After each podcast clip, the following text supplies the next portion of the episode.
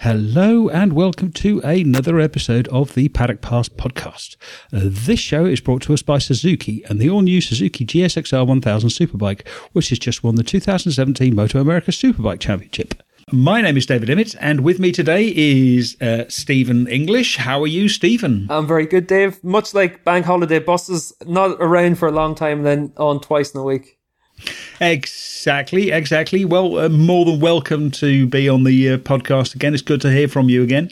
Obviously, the main reason for having you on this time is to talk about World Superbikes, which um, you have become somewhat of an expert in. I would, uh, I would imagine. Well, I'd like to think so and hope so at least. But uh, you know, it, has been a, a, good season of superbikes, and uh, it's been a while since we had a superbike podcast, so it'd be good to good to have a chat about that. It's been a well, I mean, it hasn't been a, a thrilling season, but it's been an intriguing season because there are t- two, three riders who have clearly just shown that they're better than the rest. Yeah, it's it's it's been a continuation of what we've seen over the last few years, just where Kawasaki and Ducati put in the money, Dave, and that's where you get the results from. But it's actually been an interesting season all the same even if you just look at uh, just the battles through the field. Obviously, it's easy to look at Davies against Rea. That's the that's the heavyweight fight that we've seen through most of the last couple of years. Sykes has had some good performances. I've actually been very impressed by him in uh, race twos in particular, starting from the third row of the grid. He's actually recovered quite well on a lot of occasions. Melandri's come in. He's won a race. So the big four riders have all won races. We've also had the likes of Lowes on a podium, Van der um, been up there as well fighting at the front for race wins for Yamaha on a couple of occasions. I think it was at at uh, Misano and at Assen where he looked really competitive. Uh, Leon Haslam came in. He had a podium as well as a wild card. There's been a couple of races where even the BMWs have been quick. It just, no one's been able really to consistently bring that fight to the Kawasaki's and Ducatis. The biggest challenger really throughout the season has been Yamaha, but they're still a, a little bit of a step behind. There's been a few surprises as well. I think if you had said to me that we'd come to you know the final quarter of the season, Eugene Laverty hasn't stood on the podium and Aprilia haven't had a sniff of a podium, that would have been one of the big surprises. Yeah, absolutely. I mean, uh, even during the preseason, the Aprilia seemed to have a little bit more. I think your point about the Yamaha is good because it looked at one point as if Michael van der Mark was going to actually uh, was actually going to win a race at Misano until uh, uh, uh until his rear tyres uh, lost all of the air in it. The the Yamaha. It seems to me that certainly this year it, it has been Yamaha which have made the biggest step forward. And although they're still a little way behind the the, the Kawasaki's and the and the Ducatis, they seem to be uh, getting closer. I mean, what's what, what, has changed this year for the uh, for the Yamahas? Well, last year they they didn't really have any support from the factory. They had no new parts. I think through the season they got a new tank, a new seat unit, little things like that. But uh, this year, over the winter, there was definitely more Japanese engineers. You'd look into the box. There was a couple of ex MotoGP engineers. They hired an electronics guy from Ducati, and you know a few different hirings like that made a big difference. But as well as that, Lowes has made a big step forward. I think he's uh, he seems like he's relaxed into his role, relaxed into the fact that he knows he's got speed, and now it's about trying to get the most points he can each week, each round, and uh, through the season. I think that's been one of the key things for them. Van der Mark comes in. You've got a young rider like Mikey is probably if if people were to to pick their their top young riders in the championship, Van der Mark's der 20, 23, 24 years of age. He's in his third year. He's got that level of experience. He's one of those guys you'd pick. You put him with Lowes. It's a, it's a good rider lineup. Last year, they had a lot of injuries. I think Lowes had a, a shoulder, um, and a couple of other injuries. Uh, and then there was the big crash in Aragon whenever he came back for, for Tech Trois as well. So he had a lot of injuries. Guintoli had a terrible crash in Imola that, uh, left him with, uh, you know, a lot of injuries ruled him out for half a season. So you know, there were a lot of challenges last year that this year they're not really being an issue. I certainly remember talking to um, uh, talking to Alex Lowes and, and Lowe saying that he had learned a lot in his uh, wildcard efforts in World Superbikes. That had made a big difference. Uh, or sorry, his wildcard efforts in, in MotoGP, uh, riding the MotoGP bike, he learned a lot about a lot more about what the uh, what the Yamaha needed because the DNA of the R1 is it comes straight from the comes straight from the M1, and so um, he had to be a little bit more patient and um, uh, try not to push the bike so hard, and it's actually sort of boosted his speed. Uh, Van der Mark also seems to have sort of uh, certainly this year sort of calmed down a little bit, grown into uh, grown into being into writing the uh, into writing the MR, trying to figure out how to uh, uh, how to do it, and and has and has shown sort of real pace. Like I say, uh, Misano, both Yamaha riders looked looked looked really really strong, uh, but they were unfortunate not to get the result out of it. Uh, so um, yeah, I mean, it, agreed. It's it's certainly been interesting further back in the field rather than you know just the just the Rea versus Davies. Yeah, and I think when you look at what we've seen from MV and Leon Camier as well, it's a similar story. Camier, especially over the last couple of rounds, he's really been able to up his game. And uh, I think everyone knows how talented Leon is, but it's good to see MV have made those steps as well. So if they get a bit more competitive for next year, Yamaha makes another step. Honda aren't going to be, Honda are terrible at the minute, but they're not going to be that bad going forward. They should be able to make a lot of improvement. Aprilia will definitely make a step. If you look back to winter testing, myself and Neil were down at the Jerez test, and uh, Aprilia looked a little bit uh, a little bit lost at Jerez, but found something at Portimao. Next round in the championship is Portimao, so be interesting to see if if the bike still works well in Portimao, considering all the changes they've made to it over the season. But uh, you know, I would imagine for next year, Ducati and Kawasaki are still going to be at the front, but that gap between them and the rest should be a lot closer, and that's what we need to see we don't need to see Ducati and Kawasaki peg back. We need to see everyone else move forward. Oh yeah, but I mean, how do you do that? Because it seems like uh, the the MotoGP method, where basically uh, you restrict testing for the successful factories and you allow more testing for the for the unsuccessful uh, uh factories. Give them a chance to, uh, to catch up. Give them more engines. Um, uh, give them allow them to actually sort of develop engines and, and, and that sort of thing. That seems to have worked quite well in MotoGP. Are there are there any moves in World Superbikes to do the same thing? Well, there was talk of concessions. You had a couple of stories on the website, David, about concessions and what could happen. And a lot of people, when you talk to them inside the paddock, it's a great idea except for the fact that uh, if you talk to Leon about what would happen if you had more testing with MV, he said nothing would happen because we wouldn't have new parts. Yeah. You know, and that's what the issue is. It's about resources. It's about getting the factories to actually place an importance in the championship, put money into it. Now, the key thing is going to be, like for me, looking at it, like obviously I was in MotoGP for a long time, still go to the paddock every now and then, talk to everyone on a regular basis. But for me, looking at MotoGP, it wasn't a spec ECU. It wasn't Michelin tires. It wasn't concessions. It wasn't anything specific that made MotoGP great right now. It was all those things coming at the same time. If we had had just a spec ECU, we, wouldn't have had the rate. We wouldn't have had that amount of winners last year. If we had had just new Michelin's, we wouldn't have had this amount of winners over the last 18 months. It was all those things coming together as well as factories all putting in an awful lot of, of, of investment into the championship. That's what Superbike needs. It needs a confluence of circumstances to come together for it all to be what MotoGP has right now. I personally think that um, rule stability helps because suddenly Kawasaki, there's only you can only get to a certain point. You can't suddenly reinvent the wheel. So you can only develop a bike to a certain level. And if we keep the same kind of regulations, the other manufacturers are then able to get closer towards that apex. Kawasaki and Ducati can't keep pushing that ceiling higher and higher because you just get to a point of, of diminishing returns.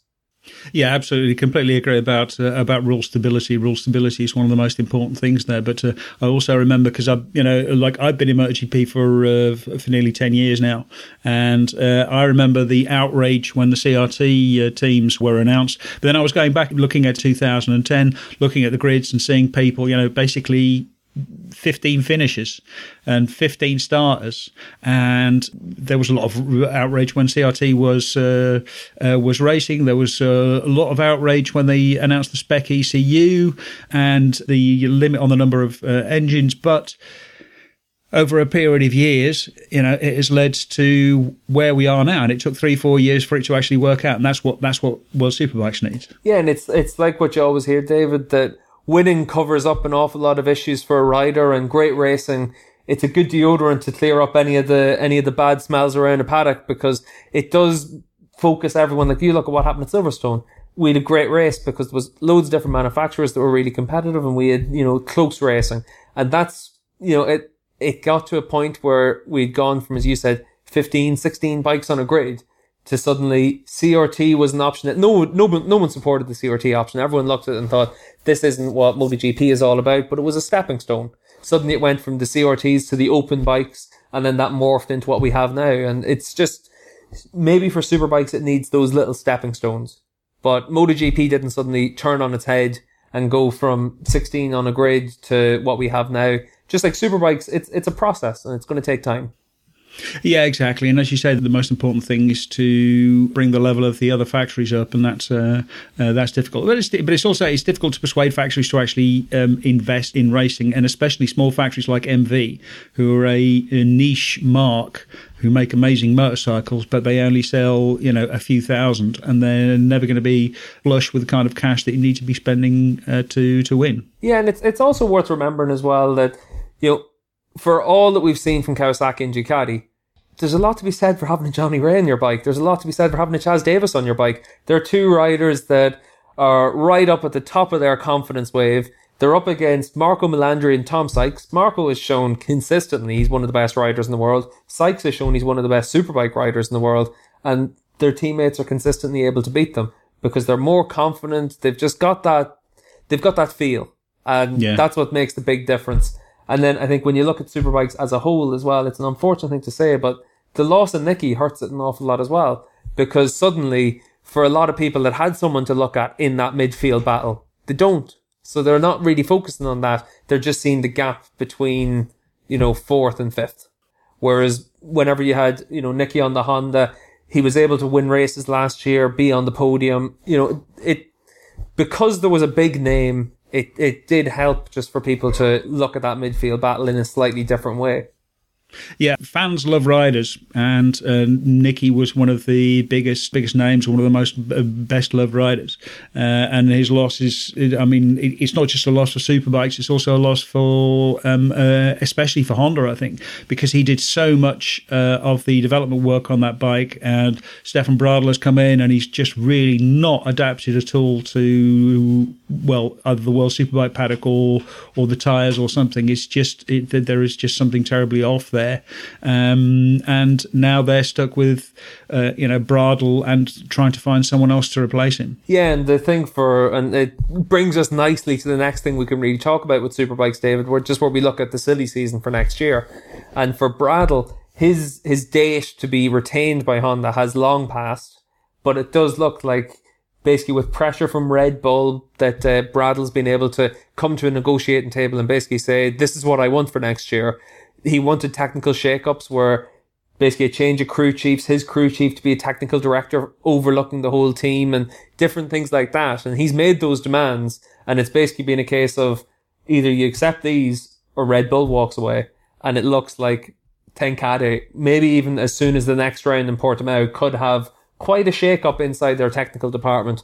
But uh, I, I did uh, talk to the team just to try and just get clarification on whether that's happened, and I was swiftly given a, a no comment on it. But it does look like uh, for next year will be quite different because the one thing that uh, you know you can see snazzy looking trucks, the bikes look good, the garage looks great, but there's not a lot of people in that box. And yeah. that was the one complaint that Nicky had. It was the one complaint that Stefan's had all year. And really, they need to have more people. If they have more people, they can do more. Ten Kate have shown that they can develop a bike, but they need to, in all likelihood, move away from the Cosworth electronics. They need to go to the Magneti Marelli and they need to just add people to it. And if they want to keep Red Bull, if they want to actually be a contender, that's what they're going to have to do. Yeah, I mean, uh, in the end, you, it's ex- exactly what you see in any racing series. It's uh, it's people that make the difference. I mean, you, you uh, your uh, data logging systems can uh, gather all of this data. Uh, the sensors are cheap and the systems are cheap, uh, but in the end, uh, all this data doesn't mean a hill of beans if you can't actually understand what's going on and use the data to actually increase performance and, and maximize the performance of the bike that you've got. Yeah, when we were kids, David, we were always obviously everyone's grown up with the whole early to bed and early to rise and uh, you'll get your success. But I remember, like my granddad always said, early to bed and early to rise. It's not worth a damn if you don't advertise.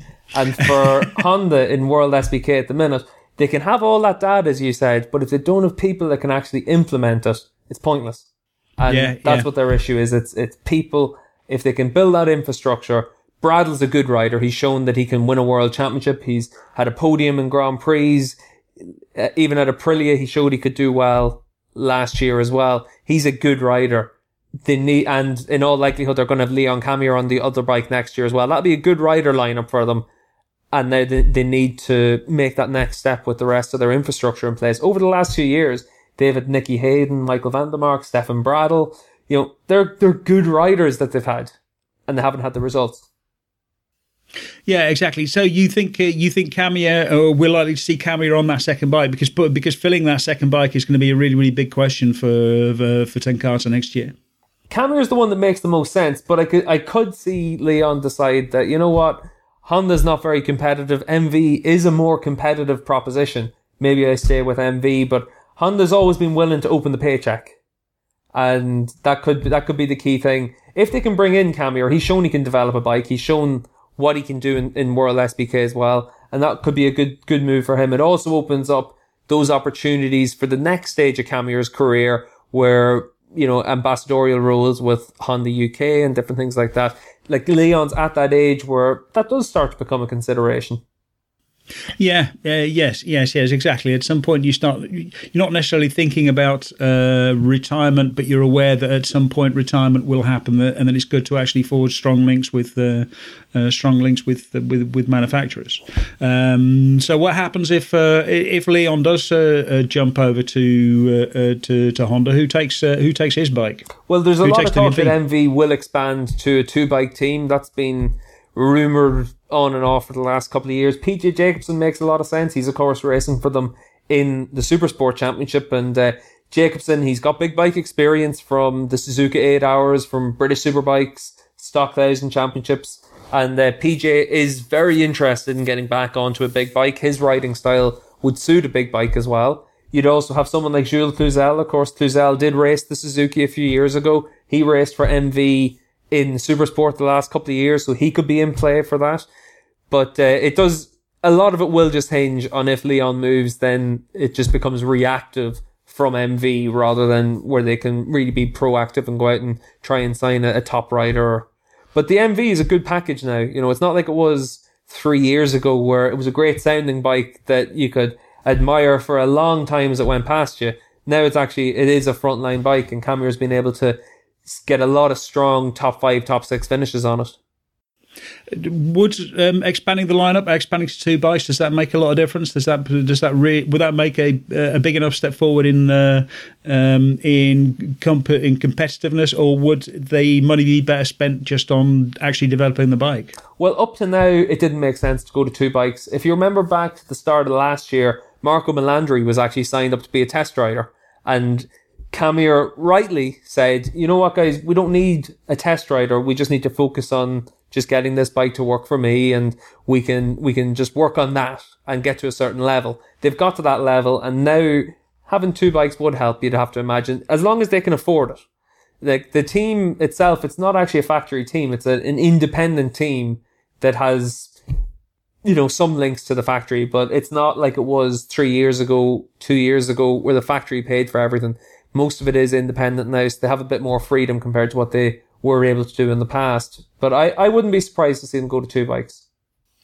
Uh, the other big question, or the other big name we've heard, is uh, Leon Haslam, the other Leon. There's been a lot of talk about him coming back to World Superbikes. He had a really strong ride when he was a uh, replacement ride on, on the Puccetti uh, Kawasaki. There is talk of him, you know, considering a ride on the Puccetti Kawasaki for, for next year. What's the chances we see Leon Haslam in there? I think it's slim to nil now, but it, it was a real possibility even up until a couple of weeks ago. I think for uh, Haslam, of course, he came onto the Petruccini bike in Qatar last year, had some top fives despite just a terrible weekend where he lost pretty much all of Friday. Uh, he had a podium this year at Donington on the Puccetti, but it looks like they haven't really been able to come to the right agreement where he's willing to move away from the UK. But what is interesting is that Sylvain Guintoli is very much in play for that Puccetti bike for next year. Yeah, because Guintoli doesn't really seem to have um, settled in BSB at all. Um, and he was he actually had a he had a pretty decent outing when he uh, replaced Alex Rins on the uh, on the Suzuki MotoGP. Uh, obviously, he's a an accomplished superbike rider with a decent uh, with a fairly decent record, uh, wouldn't you say? Yeah, like uh, the last time that he was in superbikes, obviously it was last year. He had a podium on the Yamaha. He won the championship in 2014 on the Aprilia. He's got lots of experience on different bikes as you mentioned there, David, he, Suzuki trusted him enough to put him on the MotoGP bike. They put him on the Yoshi bike at the Suzuki 8 Hours. And there is a lot of talk that uh, Go 11 could actually run a Suzuki next year. I was talking to the team boss during the week actually, just to, just to sort of touch base and see whether or not it was actually legitimate that they were talking to Suzuki. And the team has had conversations with Suzuki about next year. That would be just to run a customer outfit similar to what we saw probably from Yamaha last year with the Crescent team. But uh, it'd be interesting to see if they did end up going with Suzuki, if uh, they'd be able to poach Guintoli. Otherwise, that Puccetti bike is very attractive for Guintoli, and it would be good for Puccetti as well. It's someone that uh, they can then have Toprak on one side of the box and he can learn from a former champion. Absolutely, it's a solid uh, setup. And Toprak, I mean, Toprak really seems to have a lot of potential. He's been uh, he's been fairly impressive so far. Yeah, he's. Uh, I tell you what, like, there's not too many riders that are wilder than Toprak out on track. He's backing in that stock though, like uh, like a Moto Two bike really, and um, I think it'd be good to see him get the chance on the superbike because Kenan Sofuoglu, who looks after him, as his mentor. He doesn't want Toprak to go down the same road that Kenan went down, which basically has limited Kenan just to be a 600 rider. He wants Toprak to get onto big bikes as quickly as possible and onto a superbike as quickly as possible, and that looks almost certain to be next year on the on the Puccetti. What's interesting is that there seems to be a, a, sudden glut of really, really fast Turkish riders because Toprak's coming up. Obviously, Sofuoglu's still on the top of his game, and uh, we have the Öncü brothers in um, uh, in the Red Bull Rookies and uh, Asia Talent Cup, who just seem to be able, uh, capable of winning everything. So it's it's so it, it an interesting development. Yeah, it's like anything else. Racing is cyclical. And whenever you find one rider from a country, you tend to find, well, maybe there's someone else over there that we can look at. Kenan, of course, obviously looks after and helps an awful lot of these riders. He does the exact same thing as what Valentino does over in Italy with his VR46 riders. You've got Kenan and his, and his Turkish group of riders. Like he's been involved with the Öncü brothers from the start as well. And I have to say, when I saw them in the Asia Talent Cup last year and this year, they've been really impressive. And uh, just to see what they've been able to do in the Red Bull rookies too, they've shown that there is that uh, progression of talent in Turkey. And that's where you could have Kenan at the very top where he's winning the Super Sport Championships. Then you have Toprak that's just been able to progress nicely through all the steps. And then the next group of riders behind that as well. So it's good for, uh, it's good for Turkey to be able to see that it's not just about Kenan. Right. Well, um, we shall take a quick break and then we shall come back and talk about the possibility of some new and exciting bikes on the World Superbike grid for 2018.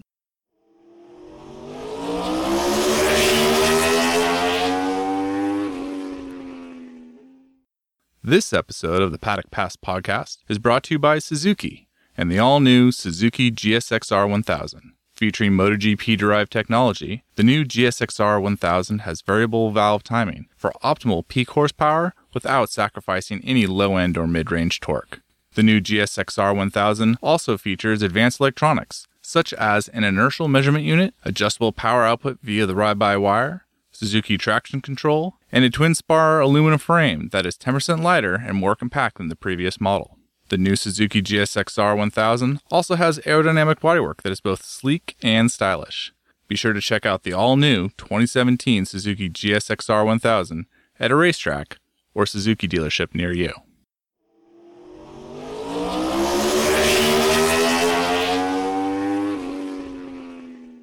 Right. Well, I shall be off to Misano next week where before the MotoGP, but one of the events which I'm really quite looking forward to is Ducati will finally be presenting their V4 engine, which has been uh, rumored for a while. It looks like the bike is actually bike itself will be presented at the EICMA in Milan in November, uh, but uh, going to be listening, looking forward to actually hearing the hearing the engine and seeing the engine, hearing it run. Um, now, normally what uh, Ducati do is run the bike in stock thousand first. Um, have you heard anything about what they're about Ducati's plans for this V4? Well, we, all that we've really heard is that there will be a V4, that uh, Ducati will bring it in in the 2019 season. Next year will be the last year of the Panigale, but uh, just what that development path is going to be, that's going to be the, the million dollar question between now and uh, next season Will they bring in something into uh, Stocktau once the bike's released, or will they go straight into a World SBK spec machine? I'm uh, I'm quite jealous of you, Dave, actually being at Misano just to be able to see what that bike, see what that engine's going to look like, how it's going to sound, and uh, see what the, the prospects are for it. But uh, it's going to be interesting to see what Ducati do because it took them a long time to make the Panigale competitive. It took them a long time to make the 1099 competitive as well. So uh, you know, it's gonna it's gonna be a process for them, and I think we've seen how competitive Ducati can be right now. But I think they could take a step back once they bring out this new bike. So next year could well be their their real chance to win a championship to me, the more intriguing prospect is perhaps long term. If this, uh, because it's easier to make a V4 uh, competitive, to make it fast, than it is to make a you know a V twin uh, competitive with a, a thousand cc fours. Uh, even though you know Chaz Davies is showing that it's perfectly possible to do it, just it took it took them a little while. Um, but uh, I have half an eye an idea that uh, perhaps we'll see some sort of you know return to the early years of this century, you know the thousands and the and the, and the late nineties where you had lots and lots of um, uh, customer Ducatis on the grid, um, all of which were capable of being uh, competitive. And if this V4 is any good, then it would make an awful lot of uh, sense for customer bikes to, or for, for, for, private teams to, you know, buy themselves a V4 and see what they can see what they can make uh, make of it. So I am I'm really hoping that they do put this uh, uh, put this into Superstock next year, so we can actually see um, see what it's worth. Yeah, and it'd be great just to see something new on the grid as well. Gives us all something to talk about. It'd be good to see, as you said, Dave, just get back to that point where you do have a lot of those customer bikes on the grid. Because right now, if you want to have a competitive customer bike, you just buy yourself a Kawasaki. Yeah. That's why you're able to see Puccetti and Pedercini and different teams like that have strong results, even whenever, you know, you wouldn't look at them as being ultimate top line teams. They can have good results because they've got a Kawasaki. You want to get back to the point where there's variety in those customer teams as well as there being, you know, seven factory teams. We want to see it where, you know, instead of teams going out and just picking up the Kawasaki, they look at that Ducati, they look at uh, BMW and different things like that. You want it to be more back towards that ethos of, of World SBK in the future. Yeah, I mean, we talk about the V4 coming, but uh, also, as you mentioned earlier, the Suzuki, uh, the Suzuki GSX-1000R, um, that has been uh, raced in BSB. Um, BSB, uh, IDM, and Moto America. Yeah, exactly, and uh, especially in Moto, Moto America, it's been extremely competitive. Um, arguably the best bike on that grid at the moment. What's the chances that we see Suzuki come back with a serious effort in World Superbikes? Well, define Suzuki coming back because the key question is going to be I talked to Yoshimura whenever I was over at Suzuki and they said they do not want to have a world SBK effort again. They don't want to go down that route. It's not of value for them to do it. So they need to find a team willing to, to run that bike. Now, there was a lot of talk that the Altea team could drop BMWs and go to Suzuki. That would make a lot of sense. That's a team that, you know, has had a lot of success, has shown that they can put together a good package They've got uh, you know good hospitality, a good looking garage, decent spot sponsors. They got Jordi Torres is a good rider, so it ticks all those boxes. But it hasn't happened yet. So is it going to happen in time for next year? Probably not. The IDM team that's running the Suzuki, they've said if they can get a good sponsor, they'll move to World SBK. There's a piece that I think it was Evo wrote it on Speed Week where it basically just says it out. If we get a good sponsor, we're in World SBK next year. Then you've also got this rumor about Go 11 going to Suzuki. So you've got lots of things in play, but nothing concrete just yet. Personally, I think that I, I, I think there's no way that you can't have Suzuki with this new bike not in World Superbikes in the next 18 months because how do you sell one of these bikes? You sell it through winning a Superbike championship. You sell it by winning a senior TT. They've done that with Michael Dunlop. They need to win the Moto America championship this year and then they need to move over to, uh, to Worlds. The bike is, by all accounts, an absolutely cracking bike. You talk to Toni Elias, you talk to Roger Hayden about it. Both of them raved about the bike and, and the step that it made compared to last year's bike. You know, they know that this bike can be competitive. They need to just get it on a world SBK grid. Yeah, I mean, I spoke to um, Sylvain Guintoli at, at Barcelona about the bike, and he said, uh, you know, comparing it to the MotoGP bike, and said it was very much, it, you you could really feel that it, it had the same DNA as the uh, as the MotoGP bike. So there is clearly uh, some kind of link there, and with the super bike production bike market becoming more and more of a niche um, uh, a niche product, if you like, a very specialist product, I think that has got to be increasing the value of motor or of, uh, of World Superbikes, uh, just because it really is the showcase for where these bikes can actually be shown to the best of their ability and um, really, really showcased. The buyers of superbikes, especially the 1000cc superbikes, are uh, much more track focused. You see it in all of the all of the bikes which are actually being built. They're, they're much more specialist machines than they were maybe 15 years ago. Um, 15 years ago, there were still lots and lots of 1000cc sports bikes on the road, and now um, there seems to be far fewer, and the ones which there are are really being used on track days. Yeah, and in fairness, Dave, me and you are prime examples of everything that's wrong with the the trends of sales now. I've got a little 250A2 bike and you've got yourself a GS. we're we're completely away from what we need. I've got a bike for spinning around town. You've got a bike for spinning around countryside. So yes. you know, it's it's that thing of what people are buying now is dictating where people are going with the sports bike market. And you know, unfortunately, we've got we've got some incredible bikes out there right now, but they're just not being sold in yeah. the in the volumes that need to be sold. And that's where for the likes of Suzuki to come across they can if they can find the right team to do this with, where it doesn't need to have a huge amount of factory investment, where it's supported by Yoshi, it, it works it works well. Because that bike, I'll tell you what, at the eight hours in Suzuka, that bike was the most beautiful looking bike on the grade, and it was fast. That bike can be very competitive in World SBK, just like the R1, just like the Fireblade. They showed in Suzuka that you can make those bikes really quick and competitive in Superbike trim. It's just about whether or not it's it makes the sense to have that factory investment. Maybe right now it doesn't make that sense for Suzuki, but it definitely makes sense for them to be there. So, what is the difference with the with, with the Suzuka rules, with the with the rules being run there? I mean, uh, how come they, they, those bikes really are much better? Because whenever you speak to, I mean, certainly um, uh, speaking to Bradley Smith about the difference between the uh, the the Suzuka bike and the uh, endurance bike that he that he rode, the WSB spec uh, that he rode. I think he rode it around. Uh, uh, oh yeah, Oschersleben, but also he rode it. He, I think he t- he tested a similar bike at Austria as well, and um, he basically said it was you know night and day, just just night and day difference. The the electronics, especially, there was a big big difference in the electronics. Um, is that where the uh, where the difference is being made between these bikes?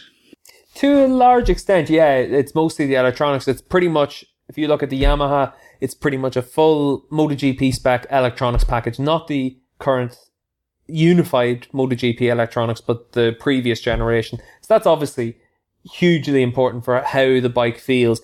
But also when you look at the bikes, uh, there are some big differences. Like uh, I think the the Fireblade is probably the easiest one to look at and see the differences. There's different exhaust, different swing arm. I was talking to a couple of engineers and they said that everything from the geometry of the the bike is different. They've got different uh, shocks. You know, everything like that like was was different with the Fireblade compared to what was run in the World SBK spec. When you look at the Yamaha, it's electronics and then just just lots of different things. Like uh, when Bradl jumped onto the Honda, he said that immediately it looked like a MotoGP bike, just in terms of the handlebar position, the the dash, all those things felt like a MotoGP bike. Whereas when he's on the superbike, doesn't. You know, so there's all. It's just the the the rules are slightly more open at Suzuka, not wildly, but it just means that it's more applicable to spending the money. And that's pretty much all it comes down to. They're spending money on the Suzuka bikes, whereas in the World SBK bikes, they're not spending the same amount. And it's like anything else. If you spend the money, you can find those little tents. There was, um, there was one, there was one part of it, uh, I I think it's the fuel light on the R1 at Suzuka. Basically, it stands out like a sore thumb. And uh, Pol Espargaro said that because he noticed it whenever he was at, uh, I think it was at a media function in Tokyo, and he turned to the other riders last year and he said, uh, "Where's the Where's the fuel light? Do you notice that we don't have the fuel light?" And it was just because it looked ugly that they wouldn't bring it to the demo for the media.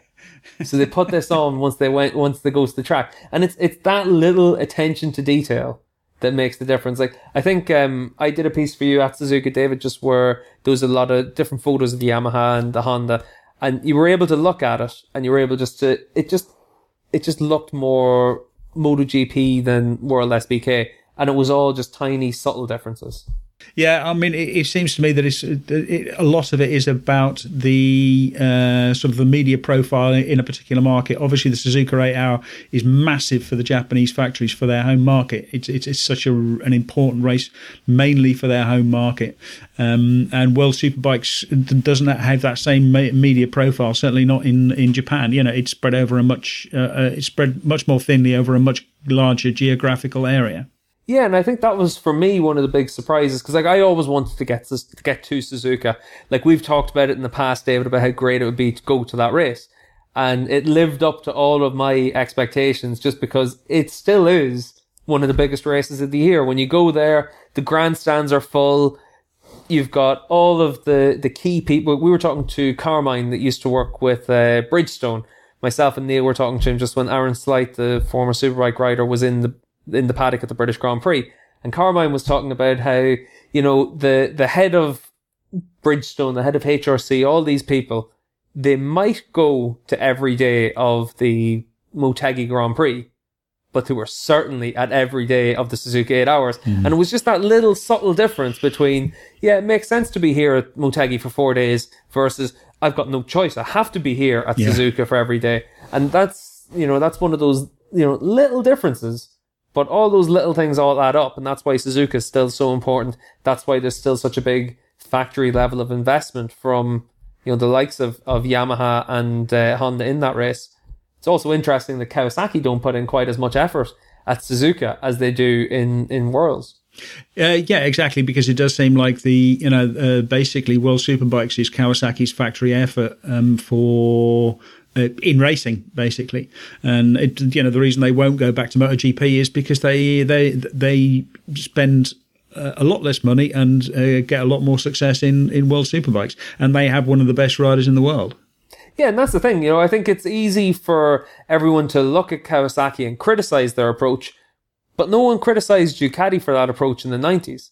You know, they weren't in MotoGP, and everyone just sort of looked at it and said, "Oh no, that's fine." You know, maybe it was because you know it was it was still the two stroke era whatever the reasons were but all those other manufacturers had their foot in both camps. But uh, for whatever reason Ducati were always able to get away with not being in Grand Prix. Kawasaki seemed to be just pillared for not being in Grand Prix at the minute. And you know when you talk to fans when you talk to even the media when you talk to people outside the paddock people criticize Kawasaki. Whereas they're just doing exactly what Ducati did 10, 15 years ago and having the same success that Ducati had during that, that Fogarty era. Uh, yeah, yes, absolutely. And uh, perhaps the difference is also that, I mean, in the 90s, you know, World Superbikes was at least as big and probably bigger than Grand Prix racing. There would be more people at a um, World Superbike round than there would be at a 500, um, uh, a 500 round. Certainly, even speaking for myself, I mean, you know, I'm MotoGP through and through, but during that period, I used to enjoy watching World Superbikes a lot more than uh, watching Doohan just destroy the competition, even though I love the two strokes.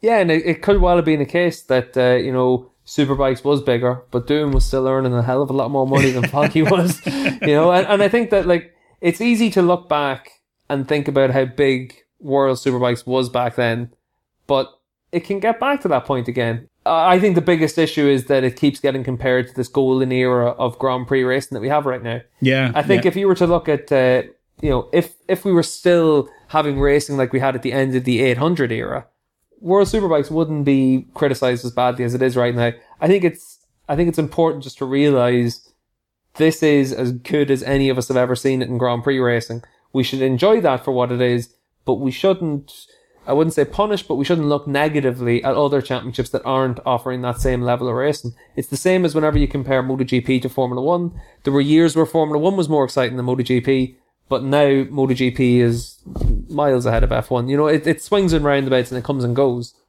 Yeah, exactly. And actually holding on to that is extremely difficult because there are so many different factors which are outside of the control of uh, the series organisers. Almost, I mean, like in Dorna have done an incredible job of making MotoGP, uh, you know, a level playing field and exciting for uh, for, for, lots of reasons. Uh, so if they can find a way to apply that same sort of formula within World Superbikes, or find a formula which actually fits the ethos of World Superbikes, um, then there should be a decent future for World Supers as well. Yeah, and I think that's that's the real thing, David. It's about finding something that suits superbikes instead of just jumping in with what MotoGP does. You yeah. know, and I think that uh, you know there was if you look at uh, the aftermath of Germany in particular, I know like uh, Greg Haynes he commented about how popular it was in Germany, and you know we need to just focus on you know what's good about superbikes. And there was a lot of negative reaction towards Greg yeah. and that tweet.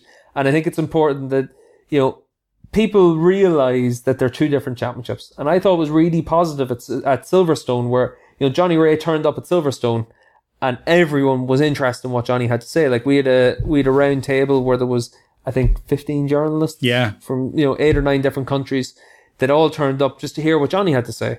And that's really positive because it showed on race day, you know, an hour before the Moto 3 race, all these people wanted to see what was happening in World Superbikes. And it's easy to forget that just because you know a lot of these people can't get to a World Superbike race. You know, you look at uh, the people there like from as I said, lots of different countries, all represented, all interested, but they can't get to every race, so they have to pick and choose. MotoGP takes preference because that's the bigger championship. You know, but it was interesting just to see the level of, of interest that there was in, in World Superbikes as well at the Grand Prix. The other problem with the Lausitzring uh, round is especially just the Lausitzring. I mean, God knows how many people it, it, it sort of seats there, but it remind, reminded me a lot of Indianapolis.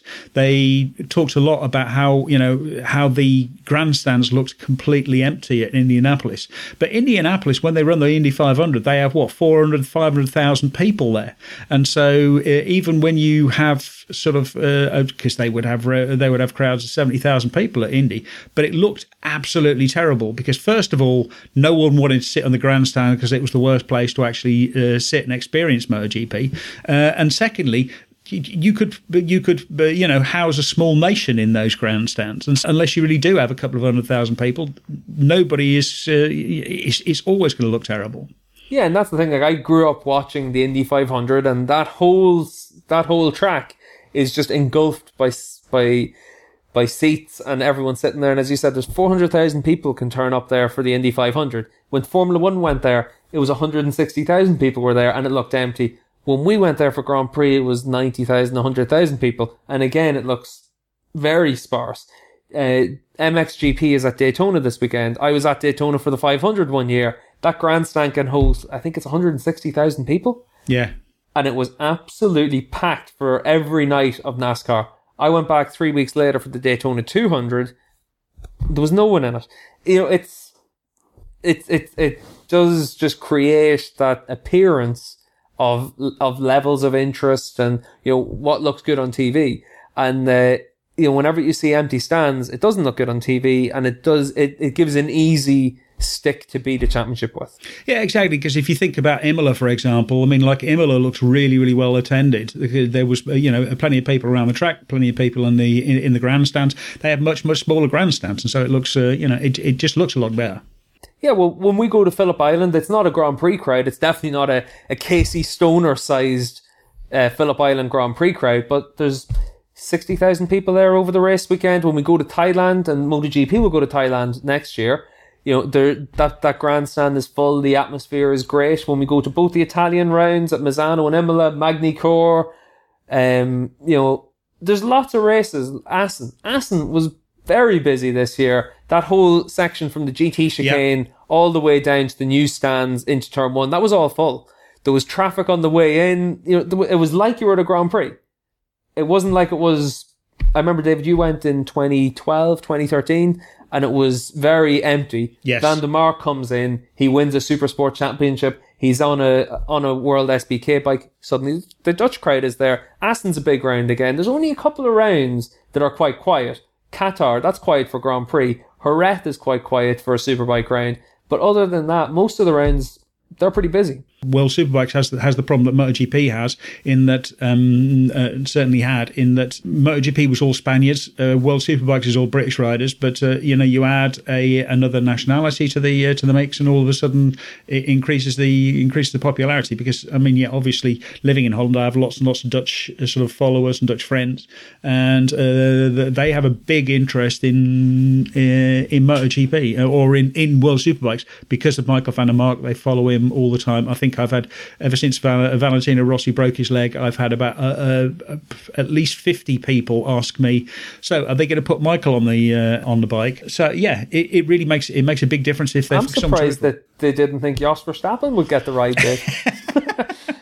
but it's that thing of it's the national identity is, is really important for riders, and that's why you'd have to imagine Dorna don't want to have you know, a top British rider jump yeah. onto a bike. I'd say they were quite relieved when Sam Lowes said, I'm going back to Moto 2 instead of looking to go to World Superbikes.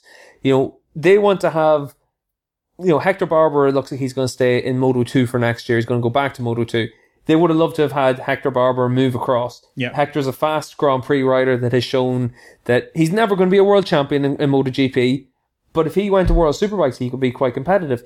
Tito Rabat is a perfect example of a rider that I'd love to see in World Superbikes because you could put Tito out in Almeria, give him a Fireblade, give him a load of Pirelli tyres, and just let him ride till his heart's content. And Tito has shown that when he's able to do that, he can win races, he can be a title contender, he can be genuinely a quick rider. He's never going to get that opportunity in MotoGP. He, he I, I think it would have been good to see him move over to Superbikes. That would have left you with the likes of Jordi Torres, Javi Forés, Tito Rabat, as three fast Spaniards in superbikes. Then you look to have another couple of Italians. You've got Marco Melandri already there. You've got Federico Caricasulo showing what he can do in super sports. Yeah. He'll move up to a superbike at some point. You know, you get to a stage very quickly where you can have those riders. Like we did have Bradl and Reiterberger at the start of this year, two good German riders. You know, it's just, it's all about just trying to give, give people that identity. Obviously, America were spoiled with Nicky Hayden, but they've still got PJ Jacobsen. They've still got good riders. If Cameron Beaubier ever decides to move across, there's another. You know, like there's good, talented riders that fans can identify with, and that's what you need in any championship. Yeah, I mean, it's uh, certainly been interesting because from speaking to sort of American journalists, then they think that Cameron Beaubier is pretty much set in uh, in the US. Uh, but there's uh, riders like uh, Gagne, Jack Gagne, JD Beach, um, uh, they are sort of stuck, basically stuck in that, uh, backed up behind Beaubier and uh, Roger Hayden on the um, on the two factory uh, bikes, which are uh, which are available in Moto America, and so perhaps they they've got better opportunities in in Europe. You're seeing it in Moto Two with Joe Roberts coming across. Um, uh, came across, started racing in the Spanish Championship, and he's now racing in the quite respectably in um, in the Moto Two World Championship. So yeah, I I sort of suspect that there's going to be a few more opportunities for American riders, and Dorna would love to have an American rider back in uh, back in World Superbikes. Yeah, and it's all about having the right American rider. You know, just like it's all about having you know the right rider placed into that right environment, and that's where you know some riders are going to get caught out by this. The likes of Jake Dixon. You know, Jake has come in. He's at a top ten in World Superbikes this year. He jumped on a Moto two bike. Was pretty pretty impressive at. Uh, at Silverstone yeah. on his Moto 2 bike as well. And Jake's 21. He's at that age where if he were to make the jump, now's the time to make it because he's got a couple of years to find his feet and just make the transition to be a world championship rider. There's not going to be too much incentive to put him into a world superbike ride, even yep. though he's shown on a superbike what he could do. So maybe for someone like Dixon, it's to join Roberts in Moto 2. Whatever it is, you know, opportunities may not be presented to a rider of one nationality in one championship, such as a British rider in the uh, Superbike Championship, but it could be presented to them in Moto 2 or in the Grand Prix Championships. So it's all just about trying to figure out where's the right place for these riders. It's easy, I think, for uh, everyone to think that you know, the best rider gets the best seat. But it doesn't always work like that. It's more like at the end of the day, we're just after seeing the end of Game of Thrones there, and uh, you know, it's all about trying to place people in the right places to get to the end goal of what you want. The end goal is where we have successful championships in superbikes and Grand Prix and in you know every other series. But to get to that point, we need to put the riders into the right places. Yeah, I mean, I think in the end, you still have, you know, in there are probably maybe seven, eight riders in the world who are clearly better than the competition. Uh, but behind that, there's a lot of really, really, really good riders um, from sort of different backgrounds. Can be can be competitive, uh, and then you know whether you put them in MotoGP or World Superbikes is less uh, is less a matter of sort of talent and more a matter of um, uh, being the right fit for the series. Yeah, and David, like you're an American football fan. A lot of our reader, our listeners are Americans as well, and it's it's that question that's always asked when the new season starts of who's your elite quarterbacks, who's the ones you can win with, who are the ones that aren't up to scratch, and it's the same in in bike racing. You've got there's only you know a certain amount of Valentino Rossi's, there's only a certain amount of Tom Brady's, and then it all sort of filters down from that, and it's about as you said, who's elite who's good enough to get the job done.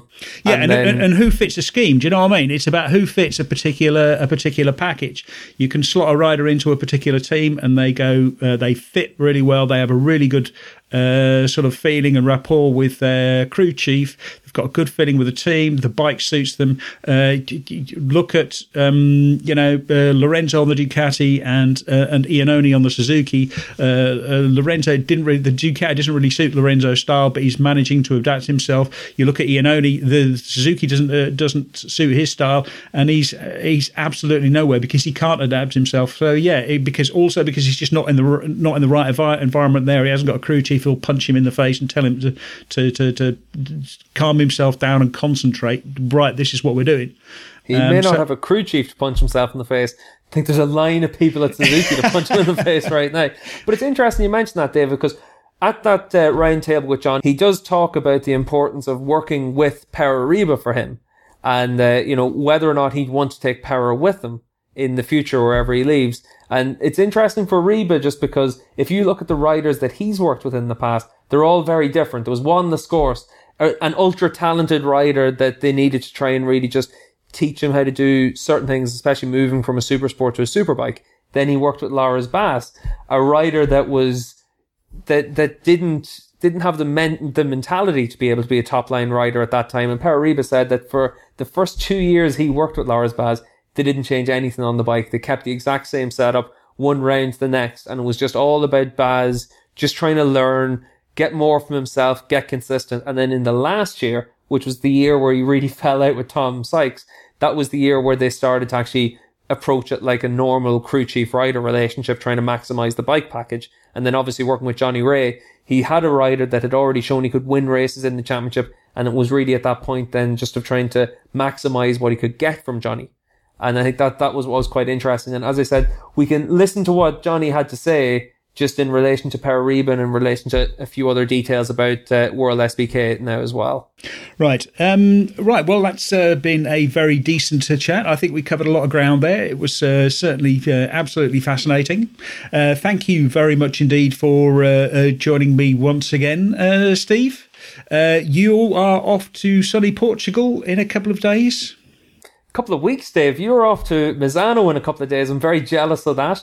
Um, maybe with Rossi not there, you might be able to get down into, there's a sushi restaurant in the middle of Rimini that, uh, I'm sure Harry would be more than willing to, uh, invite you down there for a night we ended up eating there pretty much every night of the Misano Superbike round. So I'm a little bit jealous of you getting down to that race now. Right, well, I should give Harry a slap, tell him to take me to the right place to eat. Generally, in terms of food, um, the Misano round is always my favourite, just because, you know, Italian seafood, what's not to like? But uh, yes, um, uh, Portuguese seafood also not so bad. So, uh, but uh, you're not a big, you're not really a big seafood fan, are you? You'll be, you'll be on the steaks and spuds. I'm not sure where this reputation came from on me, but I, I'm quite partial to some fish. You can get nice salmon down there as well, and a few different bits and pieces. So I'll be all right down in Portimao. I remember I went there for the preseason test as well, and actually ate nothing but fish for the full uh, four days I was down there, Dave. So I should be all right this week. You could feel your brain growing from eating all of that fish, right?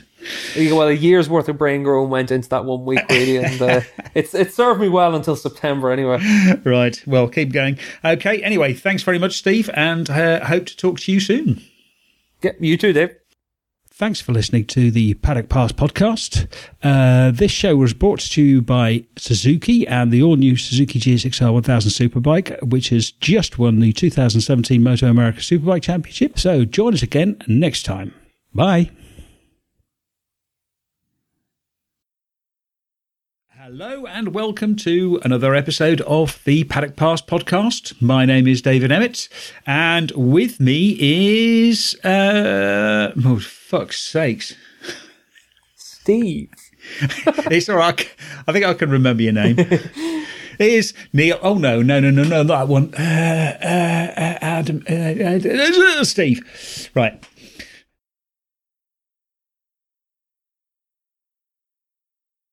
Mahindra, Mahindra, Mahindra, Mahindra, Mahindra, and welcome to the Paddock Pass podcast.